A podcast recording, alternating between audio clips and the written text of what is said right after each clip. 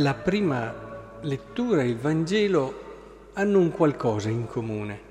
Cioè ci presentano queste persone nella prima lettura, al libro della Sapienza, ci parla degli empi che osservano, osservano il giusto e ne sono praticamente anche infastiditi, perché è vero che il giusto magari non sta a indicare il dito contro di loro, fa la sua vita, è, è onesto, si comporta bene, però lo stesso suo vivere in un certo modo e secondo un certo stile diventa un giudizio per loro, li infastidisce, tanto che eh, dice tendiamo insidia al giusto, per noi è d'incomodo, si oppone alle nostre azioni. E ci rinfaccia le trasgressioni contro l'educazione ricevute, proclama di possedere la conoscenza di Dio, chiama se stesso figlio del Signore, eccetera. Tutte queste cose però di solito più che farle il giusto in sé, sono loro che le percepiscono così e succede spesso così. Cioè una persona si comporta bene, eccetera, e non è che lui magari giudichi, eppure le persone sono fastidite e si crea una sorta di astio, una volontà di anche attaccare di fare del male, questa è la logica no, del peccato.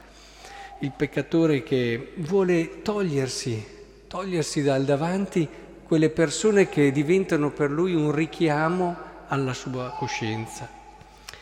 Ecco, penso che sia molto importante cercare di cogliere allora questo aspetto, perché tante volte l'accusa che viene fatta a certi credenti o di essere chiusi o di essere, ma non so, a volte di pensare solo anche a determinate cose, di giudicare gli altri, eccetera, a volte è anche generata da questa dinamica terribile che si genera con il peccato. Quindi cerchiamo sempre di tenerlo presente questo, poi dopo è vero che è facile a volte anche comportandosi bene scivolare nel giudizio degli altri, eccetera, però non è sempre così.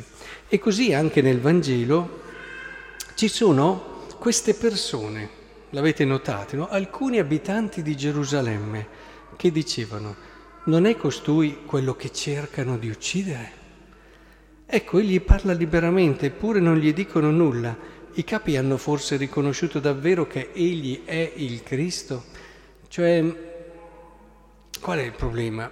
Queste persone sono le classiche persone, pensate nel nostro paese, che stanno a guardare.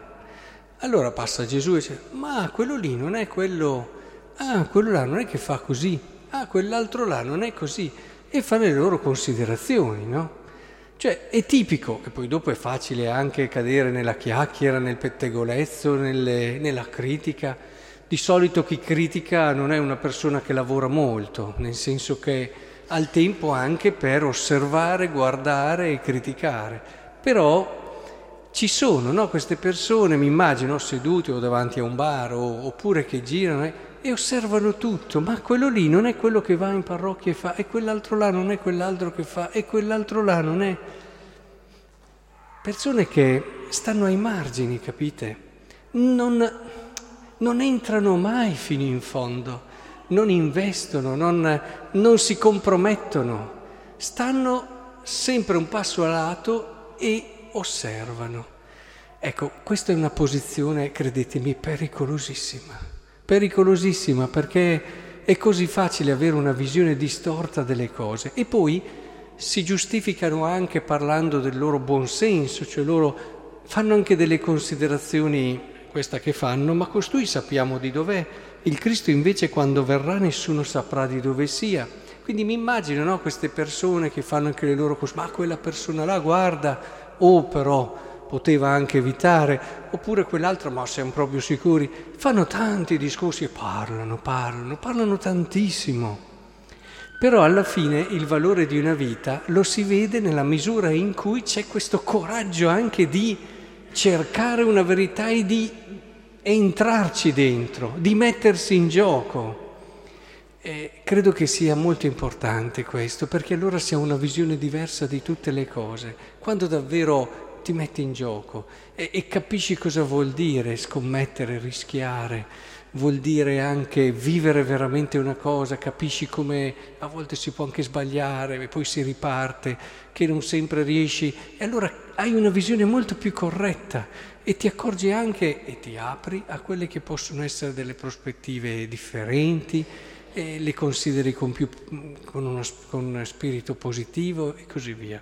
Il problema di fondo è proprio questo, cioè stare lì a guardare e passare il tempo a guardare con la loro vita che è un atteggiamento anche spirituale, eh? non avere mai il coraggio di giocarsi fino in fondo per qualcosa. È un atteggiamento molto pericoloso, cioè molti cristiani ce l'hanno e poi sono facili a giudicare, beh quello là è un po' esagerato però dai, quell'altro è radicale, oh, mamma mia quello esagera, cioè dopo si fanno tutti questi discorsi che dico a volte ci sono realmente delle persone esagerate, un po' fanatiche e così via, però stiamo attenti di non essere tra quelli che stanno sempre lì a osservare. E questo l'invito che secondo me dalla parola di Dio possiamo raccogliere oggi. Chi si difende diventa il giusto col giudizio e chi magari invece ha un atteggiamento di difesa costante, non giocandosi mai fino in fondo nelle cose che vive, ma osservando tutto dal di fuori. Di questi qui non si ricorda più nessuno. Chi ha avuto il coraggio di giocarsi con Cristo è morto in croce, ma lo ricordiamo come colonna della Chiesa.